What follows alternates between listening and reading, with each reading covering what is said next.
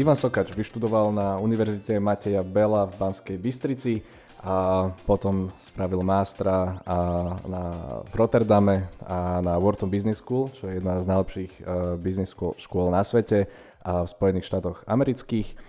Následne pracoval v rôznych investičných spoločnostiach na Slovensku, uh, podarilo sa mu byť uh, CEO Playboya a napokon ukotvil ako riaditeľ mestského podniku OLO uh, odvoz a likvidácia odpadu.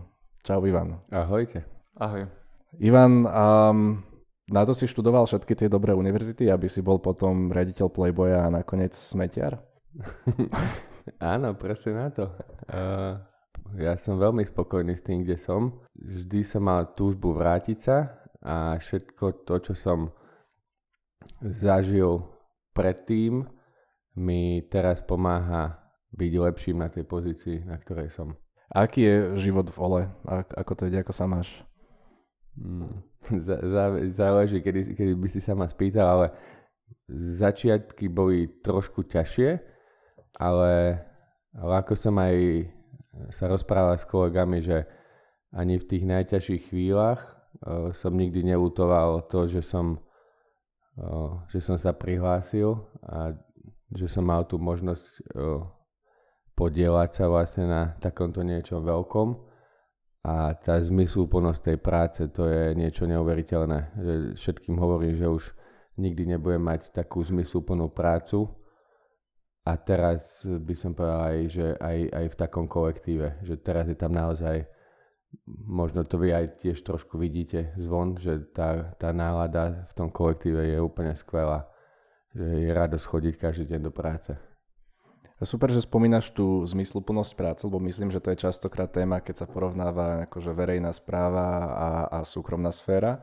A náš podcast sa volá Úradníci na panvici, čiže máme tu ľudí z verejnej správy, ale povedali sme si s Matejom, že by sme zavolali aj teba ako riaditeľa mestskej firmy, lebo nie je to síce asi, že priamo verejná správa, neviem, že ako by sa to zadefinovalo, je to normálny podnik, to firma, ktorá je len vlastnená mestom, ale teda aj z našich skúseností vieme, že tie špecifika tam sú a že možno častokrát sa človek cíti aj viac ako vo verejnej správe, ako, ako v nejakej firme pri všetkých tých zákonoch, procesoch a, a podobne, ktoré treba dodržiavať. Tak neviem, že, že ak, aké to je pre teba, že cítiš sa niekedy až ako úradník, aj keď si riaditeľ firmy? váš podcast sa volá Úradníci na Panvici. Viacej sa cítim byť na Panvici ako úradník, ale, ale vôbec nechcem zhazovať, že slovo úradník má častokrát podľa mňa takú nejakú negatívnu auru okolo seba, že aha, to je úradník, ten niekde búcha pečiatko, ale podľa mňa každý dobre fungujúci štát potrebuje skvelých úradníkov a a to, že ja sa necítim ako úradník, e, nechcem ani náhodou naznačiť, že, že úradníci sú nie dôležití, alebo že to, čo robia, ne, nemá zmysel. Jasné, veď my preto aj robíme práve tento podcast, ale som skôr narážal možno na to porovnanie s tým súkromným sektorom, hej, že keď si bol riaditeľ predtým um, v súkromných firmách a teraz v tomto vlastne v OLO, že to má určite rôzne špecifika, nástrahy, No, je to kultúrny šok. Asi potvrdí každý, kto, kto prišiel zo súkromnej sféry do, do verejnej. Ale znova, že nechcem to ako teraz, aby to nevyznelo, že teraz, aha, ja som prišiel niekde ako do, do stredoveku a teda, aha, tak, tak toto má byť, ale proste má to, svoje, má to svoje špecifika, že treba sa trošku naradi, naladiť na to nové prostredie ktoré je, je vo veľa aspektoch úplne iné ako ten, tá súkromná sféra. Dobre, a keď sa vrátime späť k tej uh, tvojej ceste na tú súčasnú pozíciu, uh, vedel by som popísať, že ako si sa tam uh, ocitol, že kto koho oslovil, bolo to niečo, čo si ty proaktívne hľadal, alebo, alebo ako sa ti naskytla tá príležitosť sa vôbec prihlásiť na to výberko? No, ja som, ja som sa hlásil už na na to prvé výberko, ktoré bolo 3 roky dozadu rádovo. A prihlásil som sa tam preto, mám jedného kamaráta, Dobre, že som si na neho spomenul, musím ho zavolať. Ale zvykli sme chodiť na obed pravidelne a sme tak pekne šomrali, tak že a toto nefunguje a toto nefunguje. A zrazu sme zistili, že no dobré, ale takých ľudí ako sme my, čo, čo šomru, že toto nefunguje, toto nefunguje je veľa. A keď budú všetci tí ľudia iba šomrať, tak uh, ako ja môžem očakávať alebo vyžadovať nejakú zmenu, keď uh, nič k tomu ja nespravím. A vtedy, uh, vtedy nejako on mi dal do pozornosti, že, že uh, mesto hľadá nových šéfov podnikov a ja som sa tam prihlásil. Čiže to bolo vlastne môj taký, taký prvý kontakt. A keď si sa na základe tohto prihlásil, čo si povedal, že mal si, povedal by si, že si mal v sebe nejaký ten drive, že meniť veci k lepšiemu a že ti to nejako chýbalo predtým? Človek sa tak mení v čase a, a podľa mňa veľa ľudí dozrie do štádia, keď si povie, že začne sa zamýšľať nad tým, že aká je pridaná hodnota, mo, aká je moja pridaná hodnota pre túto spoločnosť. A trošku to súvisí s tým, čo som vravil, ako sme sa rozprávali s tým, s tým kamošom a, a potom si človek povie, že, že chce byť súčasťou niečoho zmysluplného a to nehovorím ani náhodou znova, že v súkromnom sektore by to nebolo zmysluplné, ale ja som mal prácu, kde som bol spokojný, nehľadal som nič iné a toto bolo proste niečo špeciálne, že taká príležitosť e, sa málo kedy naskytne. Že nebolo to o tom, že teraz by som rozosielal túto, že životopisy, že nie som spokojný tam, kde som bol vtedy. Dobre, čiže si videl ako keby pridanú hodnotu e, tej, tej práce a bola tam, boli tam nejaké negatíva alebo nejaké veci, ktoré si naopak zvažoval, že, že ti vadili alebo si mal z nich obavy a, a ako si nad tým rozmýšľal? Ja mám výhodu, že mám takú, tak, taký typ osobnosti zvláštny, že ja sa nad problémami takýmito extra nezamýšľam. Ja mám namerané, že mám tri štandardné odchýlky uh, nad priemer pozitivizmus, takže ja som to, že ja som to tak bral, že problémy určite nejaké tam budú, vyrieším, keď, keď ako jasné, na každej pozícii je, je niečo a proste budem to riešiť, ako to príde. A mohol som mať aj tak e, akékoľvek predstavy a, a tá realita aj tak priniesie niečo iné. Takže ja som taký v podstate nezamýšľal sa nad vecami, ktoré neviem ovplyvniť a skôr venujem energiu tým veciam, čo viem ovplyvniť.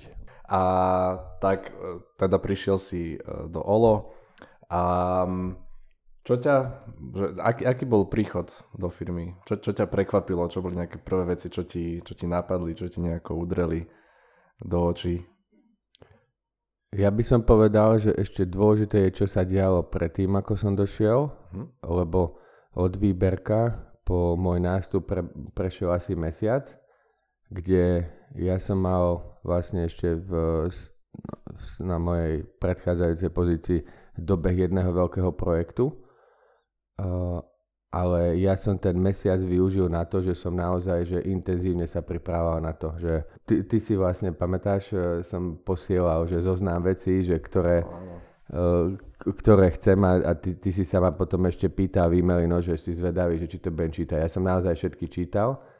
Uh, čiže ja som bol pripravený, zároveň som veľa uvažoval nad tým, veľa som sa radil s ľuďmi, veľa knížiek som za ten mesiac prečítal nad tým, že ako ten, ten začiatok, lebo ten začiatok je úplne kritický. Že v podstate taká pekná myšlienka v jednej knižke je, že keď príde nový človek niekde, tak e, máš nejaké okno nejakých 30 dní alebo koľko a buď ťa ten organizmus príjme alebo nepríjme. A potom v podstate ten kvázi dojem, ten tvoj prvý, už veľmi ťažko zmažeš, že potom strašne veľa energie musíš dávať.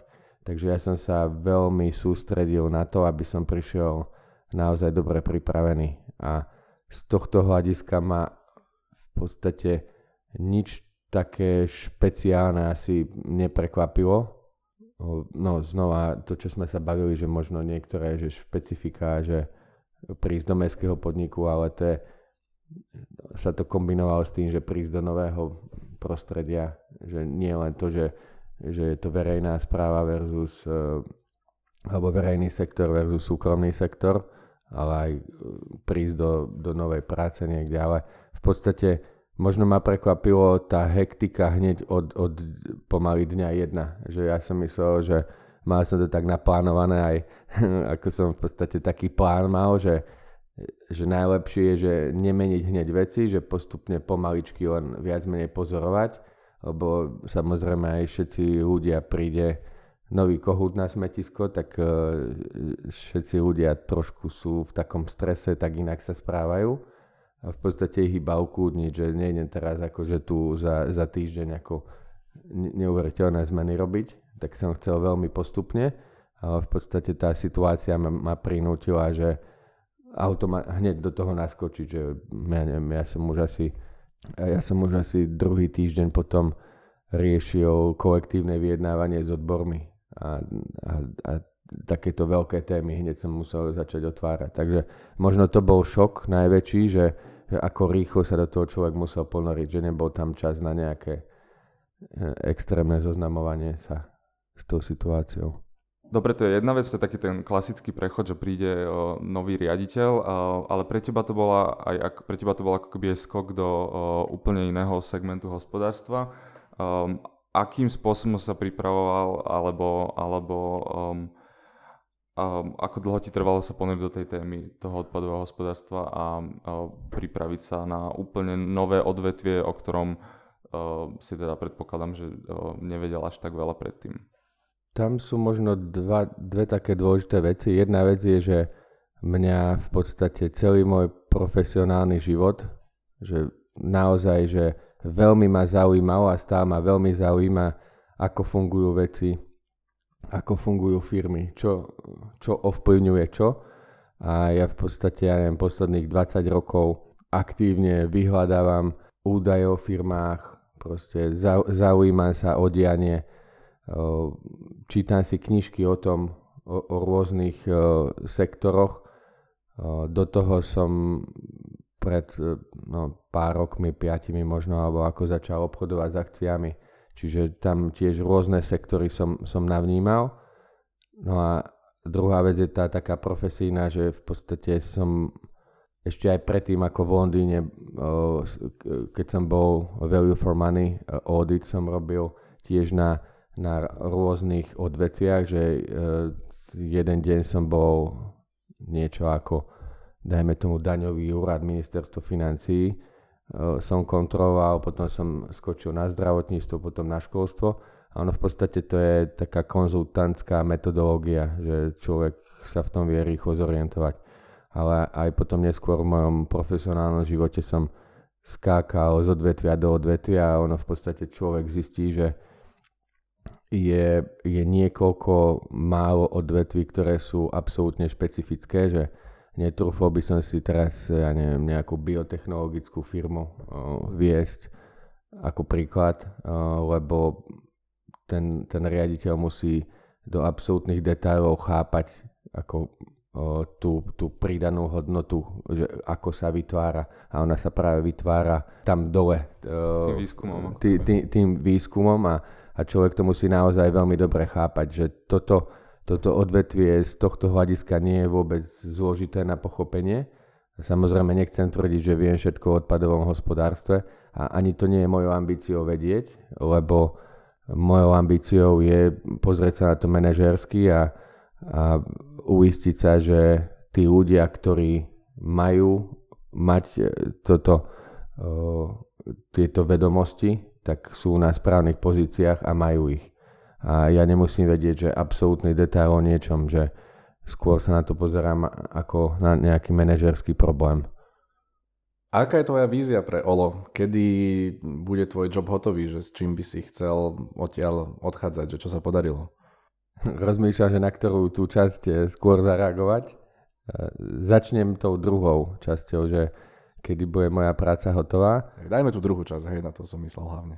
V podstate to je podľa mňa úloha CEO, je, že ako vybudovať si okolo seba tým, ktorý samostatne dokáže fungovať vo veľa veciach a moja úloha nie je keby to olo dostať, že kým som tam, tak, tak nejako to ide a, a je mi jedno, že potom sa niekde posuniem a, a už nech si to riešia potom tí, čo prídu po mne. A moja úloha je, je ako keby systémovo zlepšiť e, tú firmu tak, že vlastne teoreticky by skoro malo byť jedno, že keď príde niekto e, do zabehnutej fungujúcej firmy a teraz bavíme sa niekto príčetný, tak e, vlastne môže spraviť nejaké kozmetické zmeny, ale že tá firma funguje. Takže toto je ako keby môj cieľ, že dostať sa do štádia, kde vlastne tá firma už nezávisí na tom, že kto tam je CEO, ale, ale vlastne systémovo tá firma funguje nezávisle svojím spôsobom od vedenia. Dobre, čiže ja sa si zhodneme teda, že je dôležité, aby uh, verejná správa alebo štátna správa vedela systematicky lákať takýchto top manažerov. V tom procese napríklad toho tvojho výberového konania, že čo považuješ za taký dôležitý aspekt, čo by sa malo zlepšiť, alebo um, um, bol podľa teba ten záujem uh, napríklad zo strany mesta od tvojej služby alebo služby niekoho zvonka dostatočný a dával sa to najavo, alebo čom by sa to malo zlepšiť? To je vôbec ľahká otázka, toto Maťo. No a hlavne je to otázka trošku presahujúca, alebo je to taká aj veľmi filozofická otázka, lebo, lebo áno, vedel by som hneď teraz odpovedať na nejaké veci. Na druhej strane si treba uvedomiť, v akej situácii boli mestské podniky, dajme tomu 3 roky dozadu. A dôvera verejnosti v správovaní mestských podnikov no, nemerala sa, ale podľa mňa bola, že hlboko, nie že nulová, ale hlboko záporná. Že to bolo no, jedným slovom katastrofa, hej, povedzme si. A tú dôveru verejnosti bolo treba nejakým spôsobom prinavrátiť a jedna z vecí, ktorá bola veľmi, veľmi viditeľná, boli tie transparentné výberové konania. Z tohto hľadiska si myslím, že to bol vynikajúci krok, že ukázať, že pozrite, niečo sa tu naozaj ide meniť. Čiže z tohto hľadiska toto bol naozaj veľmi dobrý krok. Potom samozrejme existuje medzi transparentnosťou takouto a efektívnosťou podľa mňa nepriama úmera. Že ono to veľmi nefunguje tak, že tí najlepší ľudia teraz uh, iba čakajú, aby ich tu verejnosť a, a všetci grilovali a a z povahy veci prihlásia sa niekde a teraz e, jeden vyhrá a ďalší 4 a 5 v podstate sú ako keby porazení. E, vždy, keď si vygooglite ich meno, tak budú medzi porazenými. Toto strašne veľa ľudí odrádza. Ale znova, že toto, toto trošku presahuje iba to, lebo, lebo tá, tá efektívnosť je, je iba jedno to kritérium. A, ja naozaj veľmi pociťujem, že tú dôveru verejnosti naozaj bolo treba a je ešte stále treba vrátiť a, a treba to budovať. Ja nie som proti tomuto, len, len už v podstate zo zásady toto, keď to takto funguje, tak ten, ten pool tých ľudí, ktorí sa tam nahlásia, je oveľa uší, ako, ako by to bolo, keby, keby, keby možno to trošku inak fungovalo. Ivo, ty si si vyskúšala jeden deň byť uh, smetiarom. Um, a aké to bolo? A čo obnáša práca závozníka? Čo, čo si si ty z toho zobral? Čo ťa možno prekvapilo? No, ja by som to hlavne nechcel tak teraz, že to nebolo nejaké marketingové, že teraz idem, aby som... Je to zaujímavé rozhodne, ale nechcem to tak brať, že teraz všetci, že idem si spraviť fotky, lebo, lebo takí riaditeľia predo mnou boli, že sadli do auta a chytili sa jedného koša, spravili si 22 fotiek a sadli do auta osobného a išli preč a potom ako o tom rozprávali, ale no, to má tak viac aspektov, že prečo som do toho išiel. Poprvé ma to zaujímalo a zistil som, ako to funguje, že, že to je naozaj náročná práca, no čo som samozrejme vedel. Každá práca, keď ju človek robí poctivo, je náročná, ale ako nie je to taká sranda, uh, ako, ako to sa môže zdať niekomu. a naozaj, že vyskúšať si to, že to na, naozaj človek pocíti, že tú fyzickú náročnosť a to som ešte bol za dobrého počasia, hej, to ešte keď prší je zima, tak to je ešte rádovo oveľa horšie. A, ale zároveň ja som zistil, že mne to veľmi dobre spravilo, že ja som si tak prečistil hlavu, lebo no na mojej pozícii, čo mám problém je, že večer vypnúť hlavu alebo proste milión vecí, stále musím na niečo myslieť a tu som proste pol dňa na nič iné nemyslel, iba to, ako prežijem ďalšiu zákrutu, ako sa tam budem držať. A ako to, to, to bolo fajn pre mňa taká zmena. Samozrejme, hej, že bol to jeden deň, tak e, je iné robiť nejakú prácu, že kontinuálne a jeden deň. Ale čo pre mňa tiež bolo dôležité je, a to som od začiatku tiež sa snažil budovať si ten vzťah so zamestnancami, že máme pomaly 600 zamestnancov a podľa mňa je, alebo pre mňa je dôležité, aby oni cítili, že nie som niekto, kto tam sedí a pozerá z hora na to, čo sa tam deje na tom dvore a, a, a nevie v podstate, že, že čo sa tam deje. A, ale pre mňa je dôležitý aj taký blízky kontakt, že ak, ak si nenájdem čas naozaj, že raz za, za mesiac, aby som aby som venoval hodinku tomu, aby som sa rozprával aj takto so zamestnancami alebo aby som s nimi strávil čas, tak asi to nie je tým pádom moja priorita. Že nevravím, že teraz sa budem tu strojiť do nejakej pozície a budem 3 hodiny každý deň, ako sa v podstate v úvodzovkách hrať na niečo, ale, ale tu je dôležité, aby tí ľudia podľa mňa cítili záujem a úprimnú starostlivosť od, od vedenia. A podľa mňa toto tiež je niečo, čo splnilo vlastne ten účel. A ja v tom budem pokračovať ešte by the way, že môžete sa potom pridať, keď chcete, ale budem ešte pokračovať, lebo ešte máme viacej zložiek odpadu, teraz som komunál zbieral, tak ešte, ešte máme viacej tých zložiek. A dobre, som myslel, že si začal papierom, že akože tak zľahka, ale keď si začal komunálom, tak uh, a, si si nevybral úplne to najľahšie, nie? Na podcast máme dobrý zážitok, lebo to sme boli aj, aj s prevádzkovým riaditeľom našim Petrom a uh, sme boli pri jednom nemenovanom podniku. Vyťahovali sme akorát stadiaľ koše a on hovorí, že, že pozri, že tu som mal niekedy pohovor na, na CEO tej firmy, tak som mu vravil, že on tak zazvoní teraz, že, že pozrite, kto sa smeje teraz. Hej, myslím, že to je vďačné na, na vtipy pre každého, kto pracuje volo. Ale super, no tak budeme sa tešiť na závoznícky deň. Ja tu mám taký vytiahnutý citát z jedného tvojho rozhovoru, ktorý, ktorý si dával, kde, teda keď to budem tak veľmi uh, parafrazovať, spomínaš, uh, popisuješ, aká je tvoja vízia volo a spomínaš tam slova ako excelentnosť a sebavedomie a moderný prístup a podobne. A to mi príde vo všeobecnosti na pomery uh, slovenskej verejnej správy ako pomerne neobvyklé a odvážne. Um, a, a ty si spomenul už predtým uh, tú akoby potrebu zvyšovať uh, dôveru obyvateľov proste v ten management a v to, že tie veci sa spravujú dobre a potom aj budovať tie vzťahy s tými zamestnancami, ale že mňa by zaujímalo, aký, či by si to vedel špecifikovať, čo toto znamená v tvojom o, o, ponímaní a aký benefit o, bude mať z toho ten, ten o, konečný zákazník, ktorým je v tomto prípade akoby ten občan.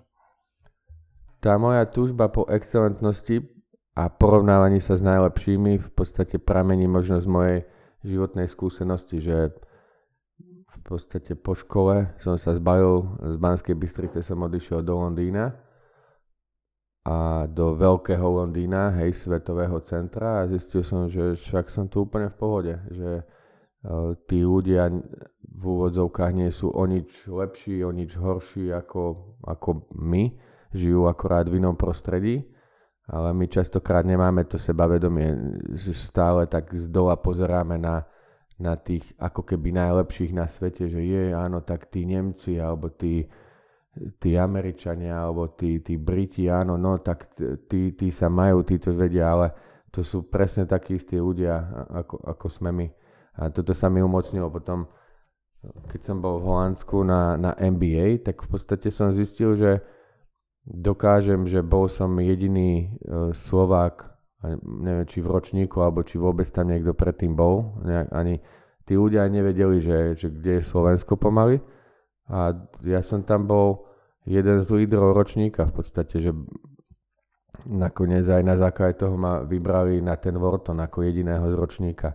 A to nebolo len o prospechu, ale to bolo celkovo tak uplatnenie sa, hej, tam hľadali, to bolo aj pred ten Rotterdam to bolo prestížne, že koho tam pošú, lebo tam bolo iba jedno miesto, tak hľadali niekoho, kto sa tam asi dokáže presadiť. A, a v podstate v konkurencii, hej, že 140 nás bolo v ročníku a vybrali mňa. A potom znova človek príde na ten Wharton a to sú budúce superhviezdy, hej, to sú ľudia z McKinsey, z Goldman Sachs. A, a človek... Zolo. A, a Zolo, áno. A, a, a vlastne človek zistí zase, že, že oni naozaj, že človek sa má od nich čo učiť, ale, ale to neznamená, že sa s nimi človek nevie porovnať, že každý je excelentný v niečom a mňa práve toto strašne inšpiruje, keď sa stretnem s niekým, e, ktorý je excelentný v nejakej oblasti. A, a ja by som chcel do tej firmy doniesť to, že, že keď niečo robíme, tak uh, robme to excelentne a predovšetkým to, tie naše kľúčové kompetencie, hej, že nemusíme byť asi, že v každom jednom aspekte úplne, že, že top zvalcovať, hej, napríklad uh, nemôžeme mať marketing, náš marketing sa nemôže porovnať s marketingom, ja neviem, Apple, lebo tam proste 10 tisíce ľudí možno robia, alebo obrovské týmy ľudí a, a my máme uh, 4 šikovné kolegyne, ktoré to robia a ale inšpirujeme sa tými najlepšími a, a nebojme sa porovnávať, že podľa mňa my nemôžeme mať ani inú ambíciu, ako byť najlepší tu v podstate v regióne strednej Európy minimálne. Že my ako Bratislava sa teraz, aby to nevyznelo, ja som z Banskej Bystrice, hej, takže ja nie som bratislavská kaviareň, alebo ako nás budú nálepkovať, ale, ale akože my naozaj nemôžeme sa porovnávať že s ostatnými alebo s menšími mestami. My proste musíme mať ambíciu určovať obo, tie trendy a, a byť najlepší a, a na nás musia tie ostatné mesta pozerať, že, že chceme byť ako Bratislava. Doteraz to tak e, nefungovalo. Už si spomínal, rozprávali sme sa o, o tom lákaní manažerov do, do verejnej správy a, a podobne a čo by si ty, teraz máš za sebou teda ešte prebiehajúcu, ale už, už nejaký čas tam si, máš, máš tú skúsenosť a čo by si teda povedal tým, tým manažerom a ľuďom v súkromnej sfére, a, ktorí by aj možno zvážili prácu vo verejnej sfére, podobne ako to? No, nech to nezvažujú, nech sa prihlásia na nejaké pozície. to je taká rýchla odpoveď. Ale asi závisí to, ono sa to nedá eh, teraz paušalizovať, že moja skúsenosť je určite úplne iná, ako keby som bol eh, v inom mestskom podniku, alebo ako keby som bol niekde eh, v štátnom podniku, nedaj Bože, niekde na ministerstvách, ako ono závisí to od tých ľudí, s ktorými človek spolupracuje a ktorí ovplyvňujú to jeho prostredie. Myslím si, že No, nemal by som to nahlas povedať, ale niekde je to mrhanie talentu. O, ak, ak sa šikovný človek do nejakého prostredia, ktoré proste nemá kapacitu zmeniť, ak sa tam prihlási, tak je to zbytočné mrhanie talentu a potenciálu. O, je lepšie potom, aby počkal a nech si no, počká na tú správnu príležitosť, možno neskôr, aby ho to neznechutilo. Na druhej strane je, myslím si, je široká sieť ľudí, ktorí hľadajú ľudí na, na veľmi zaujímavé pozície vo verejnej správe a v podstate už sa vie, že, že kto v akom prostredí funguje.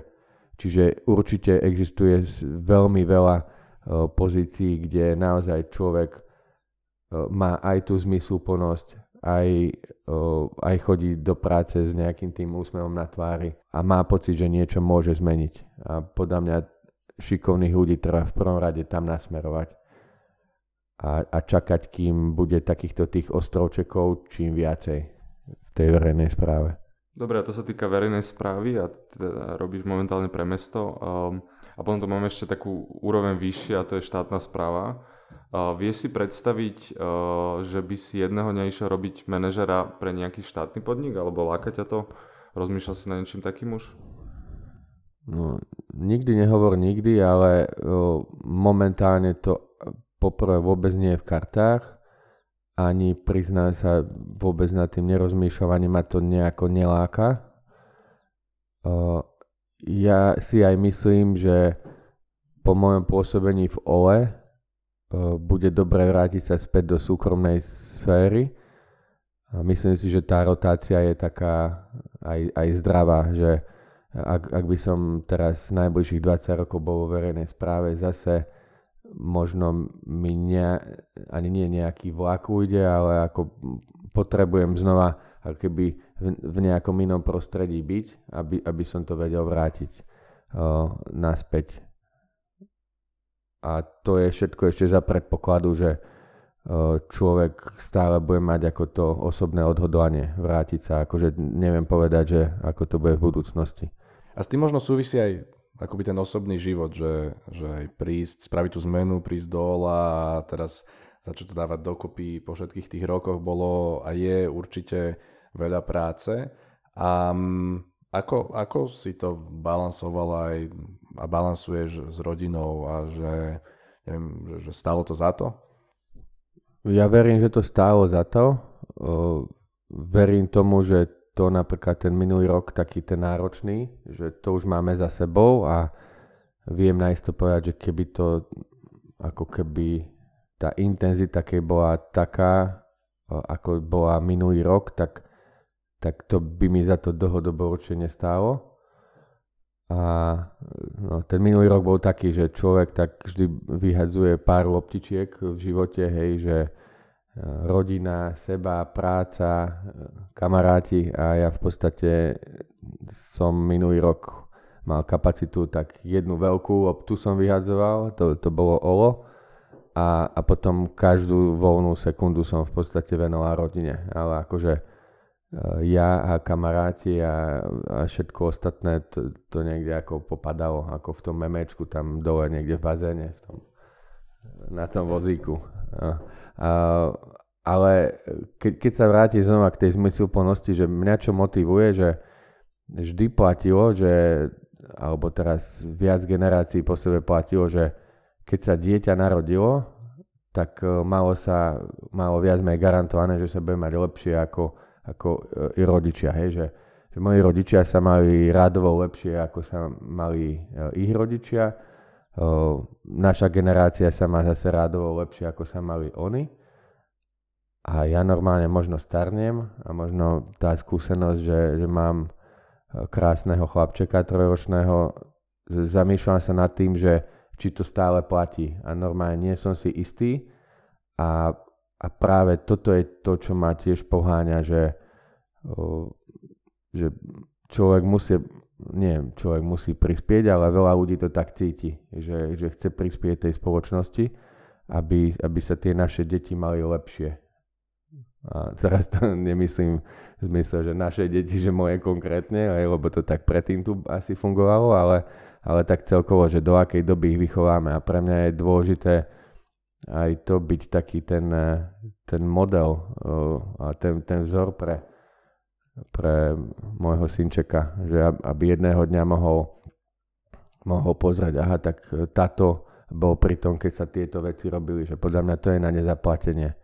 Že te, tento pocit a tá, tá možnosť, že to je naozaj nie každodenná príležitosť, aby, aby človek mohol byť takýto, takýmto štýlom, vzorom pre, pre svoje deti. Takže toto mňa napríklad poháňa. Dobre, a nerozmýšľal si tým pádom, že by si zostal v zahraničí, alebo, alebo teda predtým, než si sa vrátil na Slovensko, alebo teraz, že by si zase niekde vycestoval, keď vieme, že aká je tá situácia u nás, že není toto možno často taká pohodlnejšia možnosť?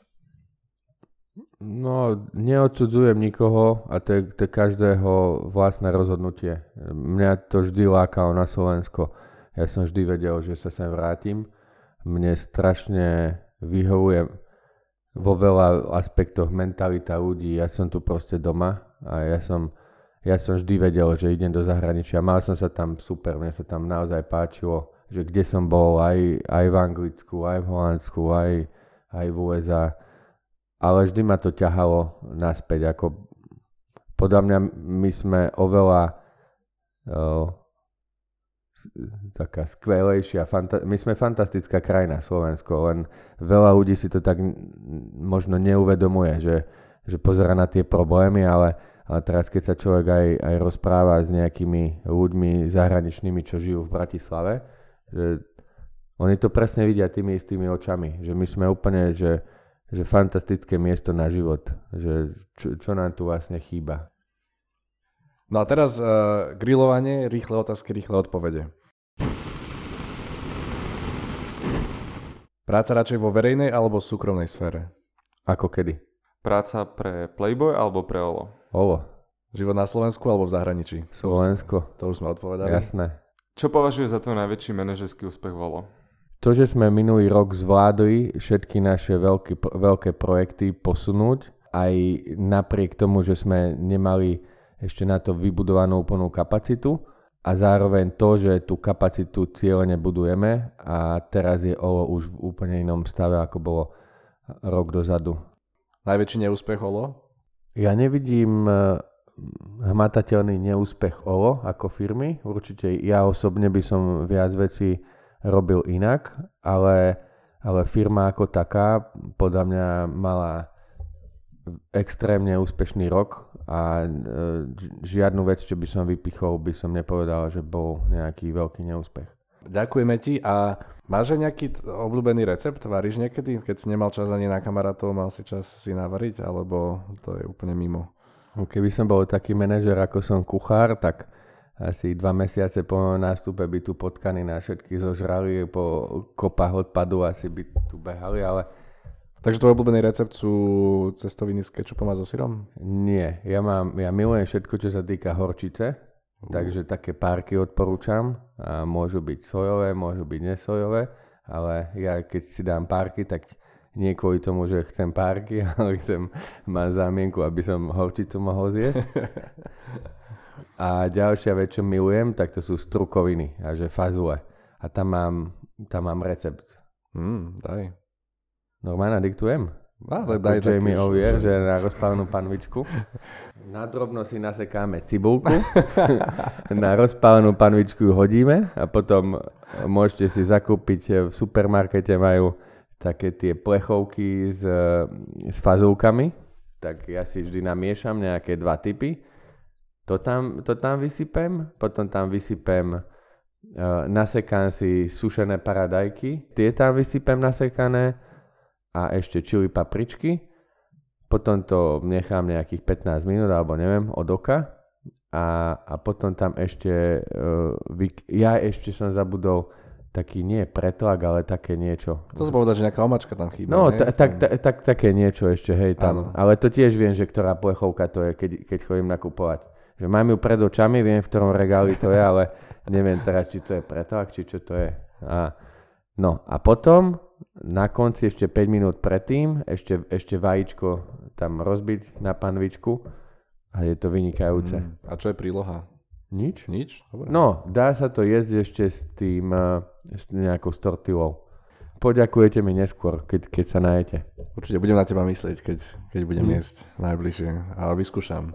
OK, a dnes teda uh, vyskúšame uh, premiérovo aj novú rubriku, Uh, sme sa rozprávali teda o nejakých uh, inšpiráciách pre teba, o nejakých knižkách, možno filmoch. Uh, máš niečo také, že čo by si odporučil nejakému našemu poslucháčovi, ktorému sa páčila dnešná téma a chcel by sa dozvedieť viac? Ja som sa dosť našiel v psychológii, v psychologickom smere existencionalizmus a veľmi sa mi páči hlavne jeho predstaviteľ Viktor Frankl, ktorý napísal veľmi krásnu, krátku 100-stranovú knižku Hľadanie zmyslu života a to, o čom sme sa rozprávali celý čas, tie také zmysluplnosť a tak, tak toto vlastne aplikuje na, na celý život a podľa mňa to je naozaj že krásna knižka, ktorá ma veľmi ovplyvnila. Hej, tam bolo veľa o tom, že ako cez, cez bolesť a utrpenie nájsť zmysel života, takže to sú záverečné slova Iva Sokača. Prepač, musel som. A, ale Ivo, ďakujeme pekne, že, že si si našiel čas a že si ku nám e, prišiel. Nahrávali sme uh, rozhovor v uh, priestoroch Metropolitného inštitútu Bratislavy, za čo teda ďakujeme. A tak budeme sa tešiť na, na ďalšie výsledky a podobne. Ďakujeme. No dobre, ďakujem za pozvanie. Ďakujeme Ivo a my sa so všetkými ostatnými počujeme na budúce. Majte sa pekne. Ahojte.